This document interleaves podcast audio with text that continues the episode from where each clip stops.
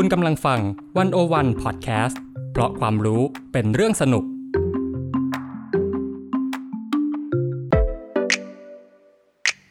One-O-One In Focus เจาะไฮไลท์เด่น เศรษฐกิจสังคมการเมืองทั้งไทยและเทศโดยกองบรรณาธิการ The One-O-One dot เวิ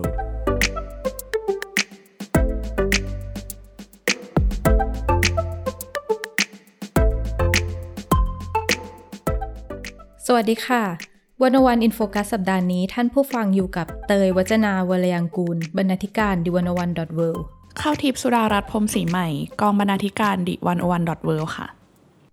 ค่ะท่านผู้ฟังคะท่ามกลางกระแสการตื่นตัวทางการเมืองของสังคมไทยในภาพใหญ่นะคะ ก็ทำให้ผู้คนเนี่ยเริ่มหันกลับไปมอง ประวัติศาสตร์การต่อสู้ที่ผ่านมานะคะ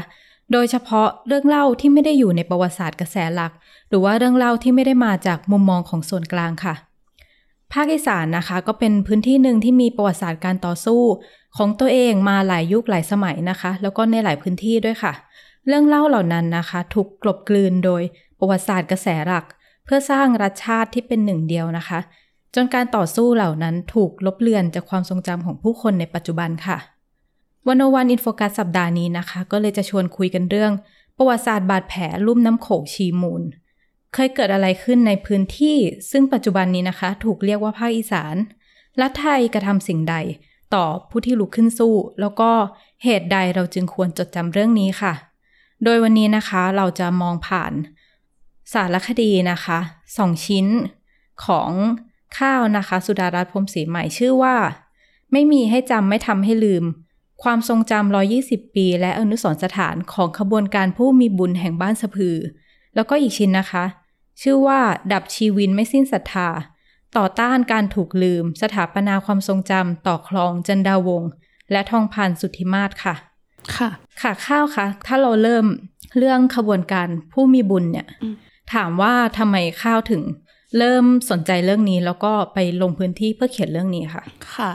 ก็ต้องบอกว่าเรื่องนี้ไม่ค่อยมีในประวัติศาสตร์หรือว่าเป็นเรื่องที่เราพูดถึงกันโดยทั่วไปเนาะค่ะ เอ่อเรื่องนี้เริ่มจากการที่จริง ๆ ข้าวอะเป็นคนอุบลค่ะ ก็คือเป็นคนในพื้นที่ของกบฏผู้มีบุญนี่แหละอืมที่เกิดเหตุค่ะก็คือตำบลสะพืออำเภอตาการพืชผลจังหวัดอุบลราชธานีค่ะ ก็คือเป็นบ้านยายเอง แต่ว่าทีเนี้ยตอนแรกอะไม่เคยรับรู้เรื่องนี้มาก่อน จนกระทั่ง พอได้ทำงานแล้วเหมือนเราได้ลงศึกษาประวัติศาสตร์อะไรมากขึ้น รวมถึงได้อ่านงานของนักเขียนนักวิชาการทางด้านอีสานนะคะที่พูดถึงเรื่องกบฏผู้มีบุญ แล้วก็มีนักข่าวจากอีสานเรคคอร์ดอะค่ะ ชื่อคุณโดมเขาก็ได้ลงพื้นที่เก็บข้อมูลในสถานที่จริง ก็เลยทำให้รู้ว่า อ๋อ นี่คือแบบเป็นพื้นที่ที่อยู่ที่บ้านของคุณยายเองค่ะก็เลยทำให้เราเริ่มสนใจแล้วก็ไปคุยกับที่บ้านก่อนว่า เคยได้ยินเรื่องผีบุญหรือเปล่า แต่ว่าที่บ้านจะตอบว่า ไม่มีใครรู้จักเลย แล้วเขาก็จะค่อย ๆ แบบฟื้นความทรงจำว่าเอ๊ะสรุปมันคือเรื่องอะไรกันแน่ แล้วเขาก็เล่าว่าเอ้ยแต่จริง ๆ มีที่มีเหตุการณ์หนึ่งที่เกิดขึ้น อยู่ที่บ้านยายก็คือชื่อว่าศึกนนโพค่ะเขาก็จะเล่าเหตุการณ์ว่าเกิดอะไรขึ้นตรงนั้นบ้าง มีการสู้รบกันเมื่อแบบร้อยกว่าปีที่แล้ว คือพูดง่ายๆโดยสรุปก็คือในเอกสารของนักวิชาการหรือที่รับรู้ทั่วไปเนี่ย เขาจะรู้จักในชื่อกบฏผู้มีบุญ หรือกบฏผีบุญ ที่รัฐไทยเรียกนะคะ แล้วก็แต่ว่าชาวบ้านอะจะเรียกตามชื่อสถานที่เกิดเหตุก็คือเรียกศึกนนโพ เพราะว่าการสู้รบเนี่ยเกิดขึ้นที่ตรงนนโพ อยู่ที่บ้านสะพือค่ะ ก็เลยเป็นเหตุผลที่ทำให้ เอออยากลงไปคุยกับคนเฒ่าคนแก่ เพราะว่าแม่บอกว่าต้องไปคุยกับคนแบบผู้ใหญ่อะที่เขารู้ข้อมูลนี้ค่ะอืมแสดงว่าเขามีการจดจำชื่อที่แตกต่างกับสิ่งที่ใช่นักวิชาการศึกษานะคะใช่ค่ะ แล้วจริงๆเรื่องราวของกบฏผู้มีบุญหรือว่ากบฏผีบุญนี่คืออะไรคะ อันนี้จากการศึกษาในเอกสารต่างๆนะคะ ก็คือจากที่นักวิชาการศึกษามา หรือว่ามีเอกสารที่เป็นหลักฐานของรัฐสยามในตอนนั้นเนาะคือต้องบอกว่าเหตุการณ์เนี้ยมันเกิดขึ้นเมื่อประมาณปี 2444ค่ะซึ่งเป็นช่วงที่ถ้าเป็นการเมืองในระดับโลกก็คือ การที่อาณานิคมมันมีการล่าอาณานิคมเกิดขึ้นค่ะซึ่งตอนนั้นฝรั่งเศสก็คือจะมายังดินแดนของลาว แล้วก็ตอนนั้น สยามยังไม่ได้มีการขีดแดนพื้นที่ที่เป็นแผนที่อย่างชัดเจนเนาะเหมือนที่งานศึกษาของอาจารย์ธงชัยวินิจกูลพูดอะค่ะเอ่อซึ่งในตอนนั้นเนี่ยถ้าพูดกันแบบเล่าง่ายๆภาษาชาวบ้านก็คือ มันมีการคุยกันระหว่างสยามกับฝรั่งเศสว่าเออเธอจะเอายังไงพื้นที่ตรงไหนที่เป็นของเธอ เพราะว่าฉันก็จะครอบครองพื้นที่ของเราเหมือนกัน แล้วสยามเนี่ยก็เลยมาหันมามองพื้นที่ลาวมากขึ้นคือ ลาวเนี่ยมันมีแม่น้ำขั้นตรงแม่น้ำโขงขั้นนะคะก็เลยจะแบ่งเป็นลาวฝั่งขวาแม่น้ำโขง หรือลาวฝั่งซ้ายแม่น้ำโขงคือเขาจะเรียกแบบนี้ซึ่งพื้นที่ของลาวเนี่ยจริง ๆ ไม่ใช่ของสยามเนาะแต่ว่าเป็นเหมือนอยู่ใต้การปกครองที่แบบเราต้องส่งเครื่องบรรณาการไปให้สยาม แต่ว่าสยามไม่ได้มีอำนาจในการมาจัดการทางด้านการเมือง เพราะว่าคนในพื้นถิ่นเขาจะมีเจ้าปกครองเมืองอยู่แล้ว แต่ว่าพอฝรั่งเศสเข้ามาเนี่ยมันเลยเป็นเหตุผลที่ว่า มันต้องมีการจัดระบบอำนาจใหม่ คือตอนนั้นเป็นยุคของรัชกาลที่ 5 ค่ะ มีการเขาเรียกว่ารวมศูนย์อำนาจมาสู่ส่วนกลางมากขึ้น ก็เกิดเป็นระบบสมบูรณาญาสิทธิราชในตอนนั้น ซึ่งพอเป็นแบบนี้มันเกิดความขัดแย้งทางการเมืองในพื้นที่อยู่แล้ว เพราะว่าพอเขาต้องรวมศูนย์อำนาจเนี่ยเขาก็จะส่งคนของสยามเนี่ยเข้ามาปกครองในพื้นที่ลาว แล้วพื้นที่ลาวที่วันนี้ก็คืออีสานในปัจจุบันนะคะ ซึ่งการปกครองเนี้ยมันไปขัดแย้งกับเจ้าปกครองในพื้นที่ต่างๆ คือเขาไม่พอใจที่อยู่ดีๆ เขาโดนลิบอำนาจไป โดยที่ไม่มีการเจรจาอะไรกัน รวมถึงมันมีกฎหมายที่มีการเก็บภาษีที่มากขึ้นคือเก็บสวยมากขึ้น แล้วชาวบ้านก็รู้สึกว่าเดือดร้อนมาก เพราะว่าแบบไม่มีไม่มีจะกินอยู่แล้ว เพราะว่าความเป็นอยู่นะตอนนั้นมันมันก็ถือว่าเดือดร้อน แล้วเราไม่ได้เป็นสังคมที่เป็นการค้าขนาดนั้นนะคะ คือยังเป็นแบบ เป็นชาวบ้านอยู่ ก็เลยทำให้เกิดความขัดแย้งเกิดขึ้นก็เลยเหมือน มีคนที่ไม่พอใจรวมกลุ่มกัน ซึ่งอันนี้ตามคำบอกเล่าของคุณครูที่เขาศึกษาเรื่องนี้อยู่ที่บ้านสะพือด้วยนะคะค่ะเอ่อเขาก็บอกว่าเขาอะได้รับความทรงจำเนี้ยมาจาก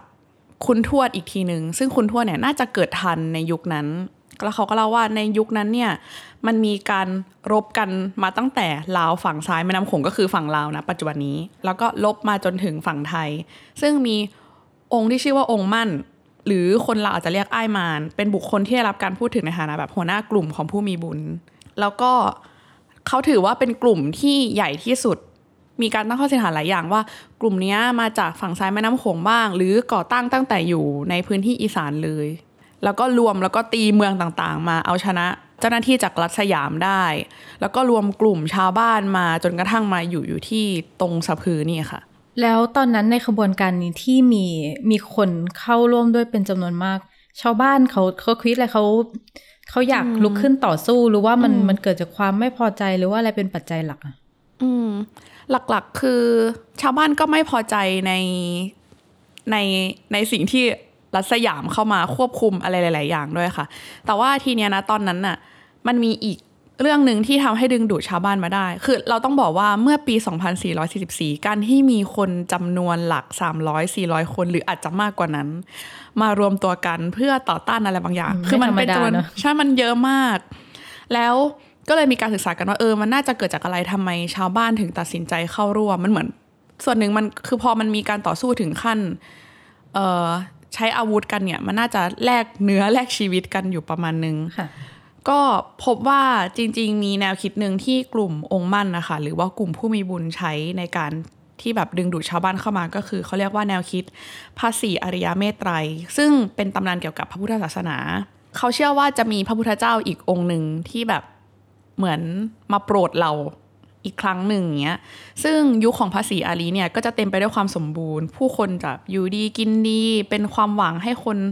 รู้สึกว่าคือจะมีตัวแทนที่เรียกว่าผู้มีบุญ ผู้วิเศษเป็นผู้นำเนี่ย จะพายุคภาษีอารีมา ซึ่งพอองค์มั่นตั้งตนว่าตัวเองเป็นผู้มีบุญ แล้วก็มาบอกชาวบ้านว่า มาสิเพราะว่าฉันเป็นผู้มีบุญที่ที่คือสร้างศรัทธาให้ชาวบ้านใช่ได้ด้วยใช่ไหมคะใช่ค่ะ คือชาวบ้านก็รู้สึกมีความหวังว่า เพราะว่าตัวเองโดนกดมาแล้ว ก็เลยรู้สึกว่ามีความหวังโอเค ถ้าเราไปร่วมกับผู้มีบุญอะเรามีโอกาสมากที่ยุคภาษีอาลีจะมาถึงของเราอย่างเงี้ยค่ะ ค่ะแล้วนอกจากองค์มั่นแล้วตอนนั้นคือมีกลุ่มเดียวหรือเปล่าคะตอนที่ลุกขึ้นสู้ตอนนั้นเออจริง ๆ ไม่ได้มีแค่กลุ่มองค์มั่นค่ะมี พอเกี่ยวกับเรื่องศาสนาเนาะ ก็จริงๆมีเอกสารหรือว่ามีอีกแนวคิดหนึ่งเหมือนกันจากคุณวิทยากรโสวัตเป็นนักเขียนชาวบุญที่ศึกษาเกี่ยวกับพระป่าสายปฏิบัติในแถบอีสานนะคะเอ่อก็คือจริงๆสันนิษฐานกันนะคะว่า มีหลวงปู่อีกคนหนึ่งที่ชื่อว่าสำเร็จลุนสำเร็จเนี่ยคือคือเราเรียกสำเร็จก็คือเป็นเป็นเป็นยศของพระป่าในสายลาวค่ะ แต่บางคนอาจจะเข้าใจผิดว่าต้องเรียกว่าสมเด็จเออฟังเพราะว่าคล้ายๆกันนะใช่เพราะคล้ายๆกันเพราะว่าในในพระในสายไทยอาจจะเรียกแบบนั้น แต่ว่าจริง ๆ ในสายลาวจะเรียกว่าสำเร็จ ทีเนี้ยก็คือมีเอกสารนะคะชื่อเป็นหนังสือของอาจารย์สวิงบุญเจิม เป็นเรื่องเกี่ยวกับประวัติของสำเร็จรุนที่เล่าว่าสำเร็จรุนเนี่ยเป็นอีกหนึ่งคนเหมือนกันที่ไม่โอเคกับการที่มีการครอบครองพื้นที่ของรัฐสยาม เขาเลย มีกลุ่มที่เขาเรียกว่าการกอบกู้ชาติลาวเกิดขึ้น คือณตอนนั้น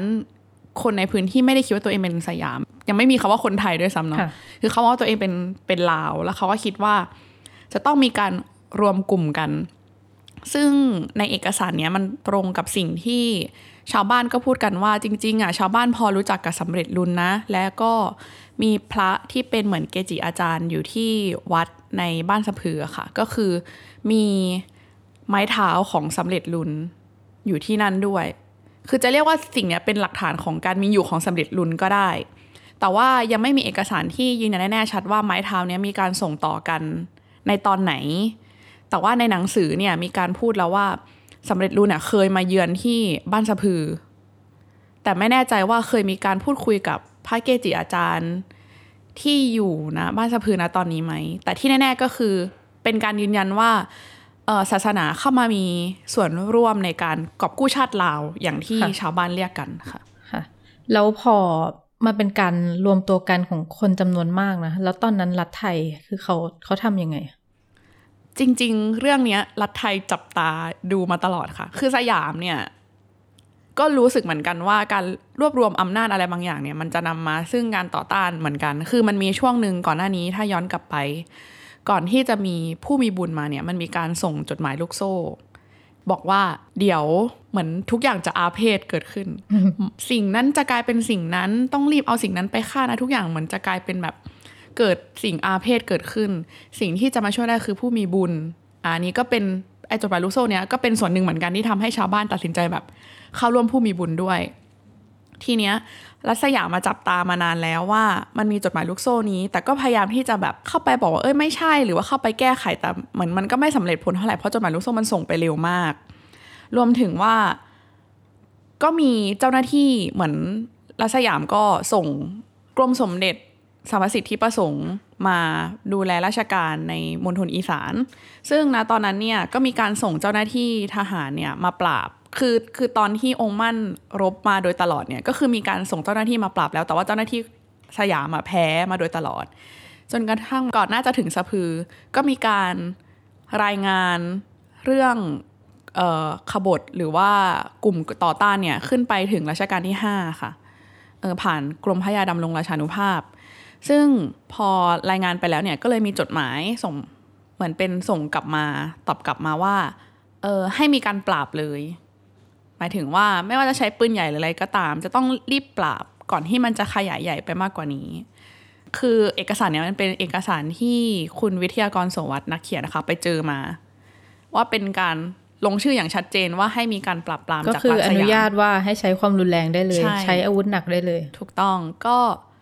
นั่นเป็นเหตุผลที่มีการนำปืนใหญ่จากเมืองอุบลเนี่ย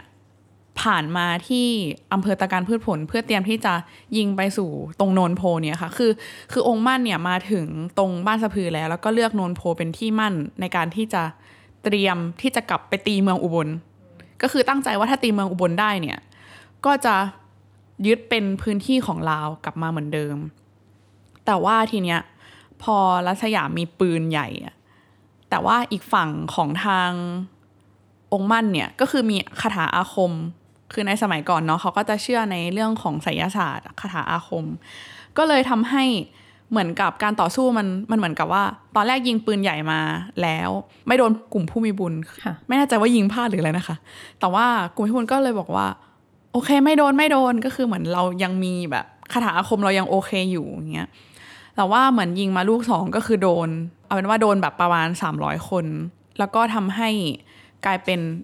เอ่อพื้นที่ที่เหมือนกับ ณตรงนั้นกลายเป็นพื้นที่ที่รัฐสยามมาฝังศพคนส่วนหนึ่งที่โดนปรับปรามไป ส่วนองค์มั่นก็ได้ทำการหนีทันค่ะ คือน่าจะหนีไปฝั่งลาวนี้จากจากที่ชาวบ้านส่วนหนึ่งที่มีข้อมูลนะคะ แล้วก็ส่วนคนที่รอดคือบางมันมีส่วนที่รอดชีวิตนิดนึงก็คือ เขาก็จับขึงเพื่อไปตัดหัวอยู่ที่อำเภอเมืองในอุบล ซึ่งเป็นบริเวณ พื้นที่สาธารณะปัจจุบันก็คือพื้นที่ทุ่งสีเมือง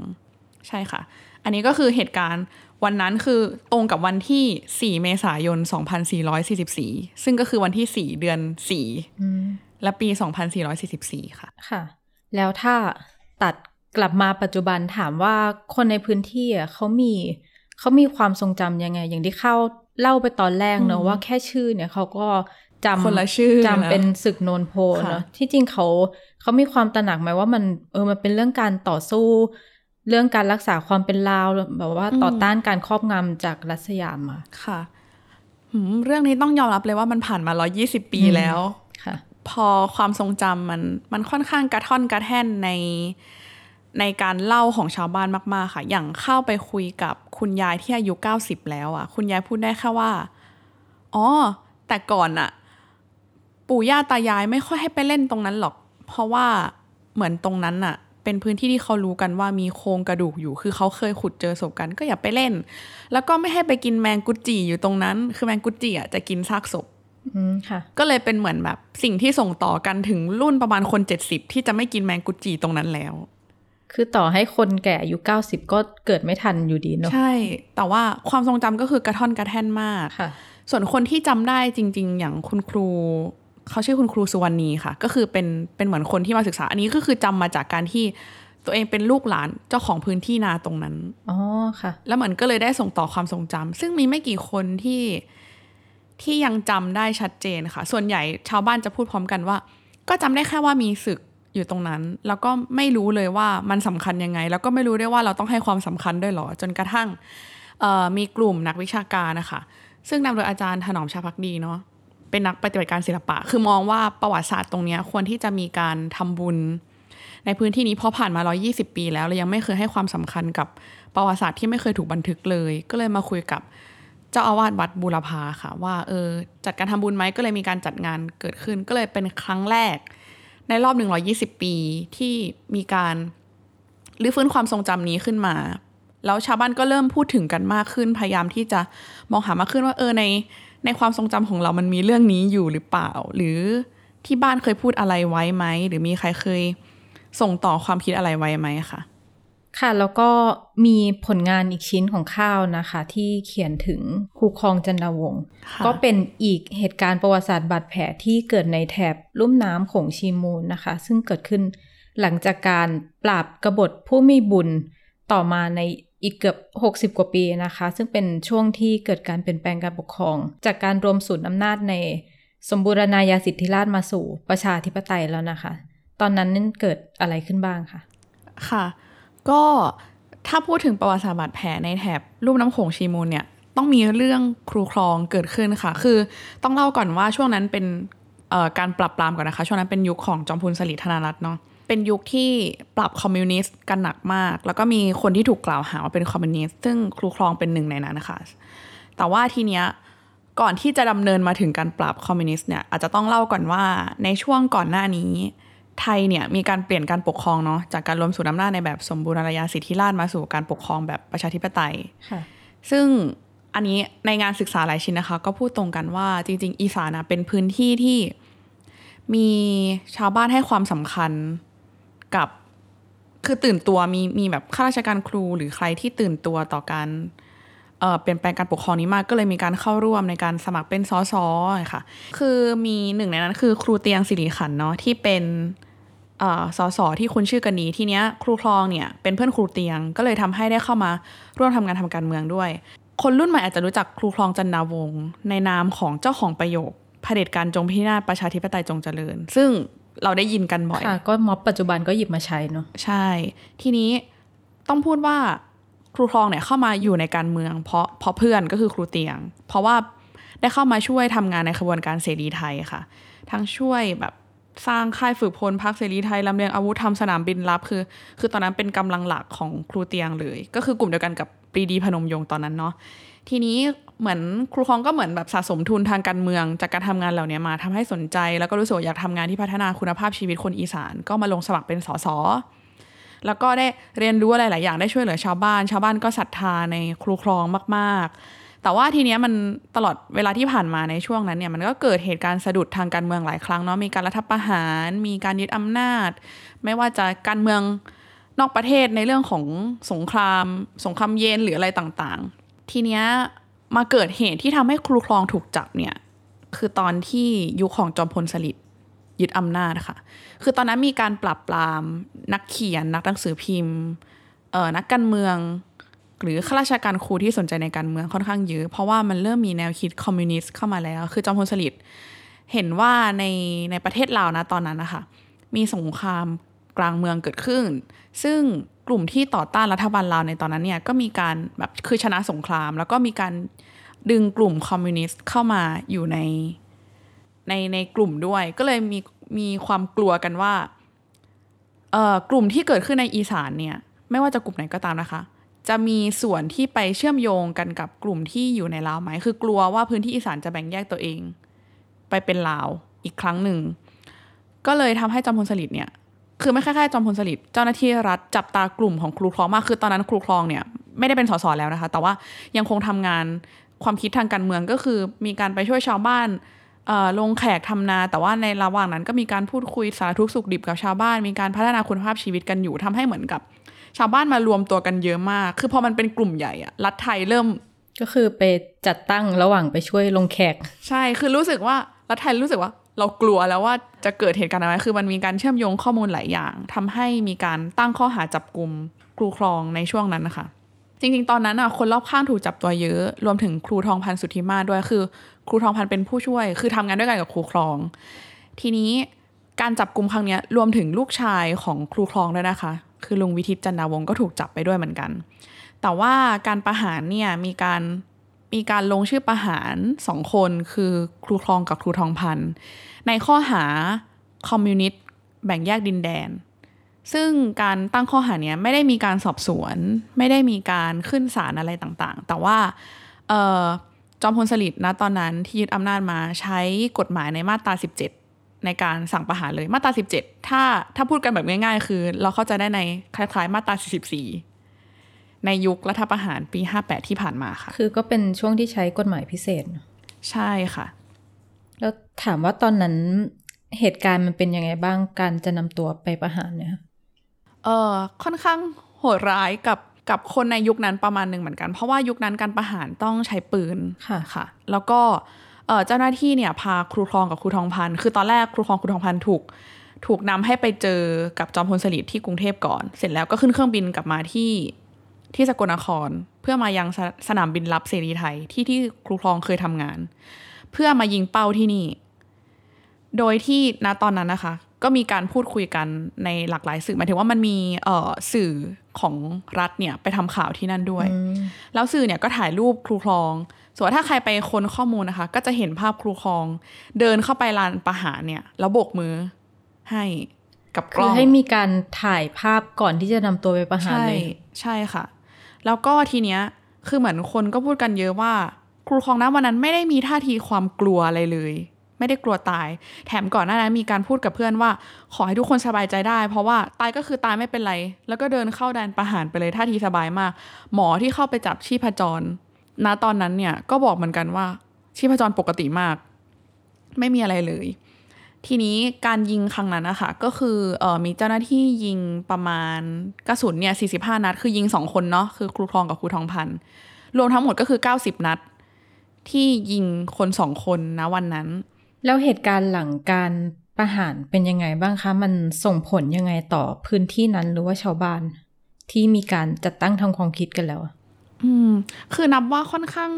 เลวร้ายสำหรับครอบครัวจันดาวงศ์แล้วก็ชาวบ้านที่นับถือศรัทธาในครูคลองประมาณหนึ่งเหมือนกันนะคะ เพราะว่าเออจริง ๆ พอเริ่มมีการยิงเสร็จแล้วเนี่ย จริง ๆ แม้กระทั่งศพของทั้งสองท่านนะคะ ก็คือ ชาวบ้านครอบครัวทำอะไรไม่ได้เลย คือห้ามห้ามใครเข้าไปยุ่งเด็ดขาด คือไม่คืนศพให้ คือคือคืนศพให้แต่ว่าให้แค่ได้ฝังอืมเพราะว่าตอนนั้นแม้กระทั่งโลงศพ คือคนขายโลงศพก็ไม่กล้าขายให้ คนที่มาช่วยทำศพให้คือคนเวียดนามที่ที่เคยที่ครูคลองเคยช่วยเหลือไว้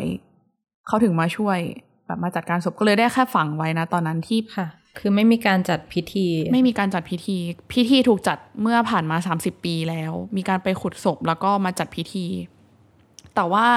ส่วนครอบครัวจันนาวงศ์เนี่ย เหมือนต่างคนต้องต่างหนีเอาตัวรอดกันไปคนละทิศคนละทางเลยค่ะอ่าลุงวิทิตเป็นลูกชายคนแรกเนาะตอนนั้นถูกจับยังคงอยู่ในคุก ลุงวิทิตเนี่ย พ่อถูกประหารในวันเกิดด้วยนะคะ คือวันที่ 31 พฤษภาคม เป็นวันเกิดลุงวิทิต แล้วก็เอภรรยาของครูคลองก็คือแม่แตงอ่อนจันนาวงเนี่ยถูกจับไปก่อน หลังจากนั้นพอปล่อยตัวออกมาก็ตัดสินใจหลบหนีเข้าป่าร่วมกับพรรคคอมมิวนิสต์แห่งประเทศไทย แล้วก็ไปอยู่ที่ที่จีนเอ่อช่วงหนึ่งเหมือนกันค่ะ แล้วก็ส่วนคุณทำรงน้องชายของลุงวิทิตเนี่ยก็คือลูกชายของครูคลองนะคะ ก็ต้องหนีไปลาว แล้วก็ลูกสาวครูคลองอีกคนนึงก็ต้องหนีไปจีนค่ะ ส่วนชาวบ้านเนี่ยไม่ค่อยมีใครกล้ายุ่งกับครอบครัวจันนาวงเท่าไหร่ คือลุงวิทิตเนี่ย คือ คือวันที่เข้าได้ไปลงพื้นที่นะคะ ก็คือได้มีโอกาสคุยกับลุงวิทิต ลุงวิทิตยังคงยังมีชีวิตอยู่ ก็คือ ลุงเล่าว่า ชาวบ้านส่วนใหญ่ตอนนั้นมองครูคลองเป็นคอมมิวนิสต์ คือตอนที่ลุงวิทิตออกจากคุกมาแรกๆอะค่ะ เหมือนอาการโดดเดี่ยวสูงมาก แม้กระทั่งว่าขอให้ชาวบ้านที่เคยรู้จักกันอะคนที่เคยศรัทธากับครูคลองเนี่ย มาช่วยกันสร้างบ้านให้หน่อยอย่างเงี้ยเหมือนเขามาช่วยแล้วเขาแบบไม่พูดไม่ยุ่ง ผ่านสี่โมงเย็นปุ๊บเขารีบกลับบ้านเลยอะแล้วลุงวิทิตก็รู้สึกว่าอ้าวไม่กินข้าวเหรอยังไม่ได้เลี้ยงข้าวเลยอย่างเงี้ยชาวบ้านเขาก็ไม่ยอมคุยคือไม่ยอชามวบ้านยุ่งเขาก็กลัวใช่ไหมใช่ค่ะ คือลุงวิทิตบอกว่าเขามีโอกาสได้ไปคุยกับเอ่อผู้สูงอายุคนหนึ่งในหมู่บ้านแล้วเขาบอกว่า คือมันมีข่าวลือว่าเจ้าหน้าที่อะตั้งใจปล่อยลุงวิทิตออกมาเพื่อมาเหมือนมาเป็นตัวล่ออว่ามันมีใครอีกหรือเปล่าที่เป็นกลุ่มนี้เพื่อที่จะได้จับกลุ่มอีก เขาก็เลยไม่มีใครกล้ามายุ่ง แล้วนักวิชาการที่ในตอนหลังนะคะ ที่ไปศึกษาเรื่องของครูคลองเนี่ย พอได้คุยกับลุงวิทิตแล้วได้รวบรวมข้อมูลเขาก็รู้สึกว่าไอการกดทับเรื่องเนี้ยคือการที่พยายามทำให้ชาวบ้านกลัว ด้วยเสียงปืนหรือว่าด้วย ข้อหาอะไรต่างๆเนี่ยมันทำให้ความทรงจำเรื่องเนี้ยของครูคลอง ค่อยๆ หล่นหายจากความทรงจำของชาวบ้านไป คืออาจจะไม่ได้หล่นหายถึงขั้นว่าลืมไปหมดแล้ว แต่มันอาจจะไม่มีการส่งต่อในแง่ที่ว่าความสำคัญของครูคลองคืออะไร แต่อาจจะมองเป็นแบบคอมมิวนิสต์แต่ทีเนี้ยพอมันมีการลุกขึ้นมาของคนรุ่นใหม่เนาะมีการหยิบประโยควาทะอมตะนั้นที่เราได้เกินไปก่อนหน้านี้มันเลยเหมือนกับ ดึงเรื่องของครูคลองฟื้นขึ้นมาอีกครั้งหนึ่งค่ะ หลังจากที่ข้าวได้ไปร่วมทั้งสองงานทั้งกบฏผีบุญแล้วก็งานคูคลองค่ะข้าวเห็นอะไรจากการจัดงานนี้มันมันปลุกเรื่องเล่าขึ้นมายังไงบ้าง ค่ะ ก็จากที่ไปลงพื้นที่ก็รู้สึกว่าจริง ๆ มันมีหลายเรื่องที่คล้ายคลึงกันในสองเหตุการณ์นี้เนาะนอกจากจะเป็นพื้นที่อีสานเหมือนกันแล้วเนี่ย อย่างเรื่องความทรงจำเองเนี่ย อย่างในเรื่องกบฏผู้มีบุญ ก็คือมันเป็นสิ่งที่ชาวบ้านอะ คือพอพอมันเริ่มจากเสียงปืนที่ทำให้คนกลัว มันเลยไม่มีการส่งต่ออะไรบางอย่างว่า ฉันจะต้องจดจำเรื่องนี้ เพราะมันเป็นความกลัวไปแล้วคือมันเป็นการสร้างความกลัว ให้เกิดขึ้นกับคนที่อยู่กับประวัติศาสตร์เหล่านี้ค่ะมันเลยคือทั้งสองเรื่องมันเลยทำให้เห็นว่ามันไม่มีการส่งต่อ ความทรงจำหรือทำให้เห็นความสำคัญอะไรบางอย่าง ว่ามันมีเรื่องเนี้ยเกิดขึ้นนะ แล้วมันเกิดขึ้นเป็นส่วนหนึ่งกับประวัติศาสตร์ไทยด้วย เพราะว่าถ้าเราบอกว่าเรารวมประเทศกัน คือรวมพื้นที่มาเป็นประเทศไทยได้เนี่ย เราคงไม่สามารถที่จะหลีกเลี่ยงการจดจำประวัติศาสตร์บาดแผลได้เลย เพราะมันก็ผ่านเลือดเนื้อของคนกลุ่มหนึ่งที่เขาเชื่อว่าตัวเองมีสิทธิ์มีเสียงที่จะเชื่อในอะไรบางอย่างได้ค่ะ คือทั้งจากสองเรื่องที่ข้าวได้ไปลงพื้นที่แล้วก็เขียนออกมาเป็นสารคดีนะคะ ก็ทำให้เห็นว่ามันมีเรื่องเล่าบางเรื่องที่รัฐไทยเนี่ย เลือกที่จะเล่า แล้วก็เรื่องอีกอีกแบบที่เลือกที่จะไม่เล่าอย่างเช่น เราจะมีประวัติศาสตร์ ถ้าเป็นประวัติศาสตร์คนธรรมดาอย่าง อะหมู่บ้านบางละจันใช่ไหมอืมที่รัฐไทยเนี่ยจะเชิดชู แต่อย่างกบฏผีบุญเนี่ยก็คือจะไม่ถูกเล่าผ่านน้ำเสียงของรัฐผ่านประวัติศาสตร์ส่วนกลาง หรือว่ากระทั่งเรื่องเรื่องประวัติศาสตร์ในในแง่บุคคลที่ได้รับการยกย่องเนี่ยเราก็เราเรียนแบบประวัติศาสตร์ราชาชาตินิยมเนอะเราจะค่ะ เราจะยกย่อง ยกย่องเจ้า ยกย่องพระมหากษัตริย์ แต่ว่าคนอย่างครูคลองอย่างเงี้ย มันจะไม่ถูกยกย่องเป็นฮีโร่ในประวัติศาสตร์ ซึ่งมันก็เชื่อมโยงสัมพันธ์มากับเรื่องการต่อสู้ทางการเมืองปัจจุบันเนาะที่คนในปัจจุบันเนี่ยก็พยายามกลับไปหาประวัติศาสตร์การต่อสู้ในอดีต ประวัติศาสตร์ท้องถิ่น ประวัติศาสตร์ทางเลือกที่รัฐไทยเนี่ยมองข้ามแล้วก็พยายามทำให้มันหายไปด้วยซ้ำจากสังคมไทย มีอีกข้อสังเกตหนึ่งค่ะพี่เตยคือ คือนอกจากการพยายามไม่เล่าแล้วเนี่ยเล่าด้วยน้ำเสียงไหนหมายถึงว่าเล่าด้วยมุมมองอะไรเล่าว่าเป็นศัตรูใช่เล่าคือส่วนใหญ่จะเป็นอย่างนั้นอย่างที่พี่เตยบอกว่าเล่าว่าเป็นกบฏอย่างอย่างพูดอย่างง่ายๆเนี่ยเราสังเกตได้ว่าคำว่าผู้มีบุญกับผีบุญเนี่ยอย่างผีบุญเนี่ยเป็นชื่อเรียกที่รัฐสยามเป็นคนเรียก เพราะว่าจริง ๆ ถ้าชาวบ้านเรียกผู้มีบุญ แต่ว่ารัฐสยามเรียกผีบุญเพราะเขาเชื่อว่า พวกผีบ้าผีบุญคือ พอเป็นผีแล้วอะมันหมายความว่า คุณเป็น คือเป็นการลดทอนใช่เป็นการลดทอนไม่ให้เป็นมนุษย์ทำให้เป็นอมนุษย์แล้วก็ง่ายต่อการปรับปราม คือพอบอกว่า พอไม่ใช่ไทย ไม่ใช่สยาม ไม่ได้ไม่ได้หนุนอุดมการณ์ความคิดเดียวกับรัฐอะ่ะ ก็จะกลายเป็นศัตรูไปโดยปริยายทั้งทั้งที่เขาเป็นคนในในพื้นที่ซึ่งปัจจุบันมันก็กลายเป็นพื้นที่ของรัฐไทยทั้งหมดใช่ไหมอย่างที่บอกว่า เขาอะเป็นคนอีสานแต่ว่า ประวัติศาสตร์ที่ผ่านมาเขาถูกทำให้เป็นศัตรูอืมหรือว่าคนที่อยู่ภายใต้การปกครองที่ต่ำกว่าส่วนกลาใช่งค่ะค่ะ ก็ทั้งหมดนี้นะคะก็คือเรื่องราวประวัติศาสตร์บาดแผลของลุ่มน้ำโขงชีมูลนะคะ ท่านผู้ฟังสามารถอ่านผลงานที่เกี่ยวข้องได้ทางเว็บไซต์ d 1 1 w o r l d นะคะ แล้วก็ติดตามรายการวันวันอินโฟกัสได้ทุกสัปดาห์ทาง d 1 1 w o r l d เช่นกันค่ะ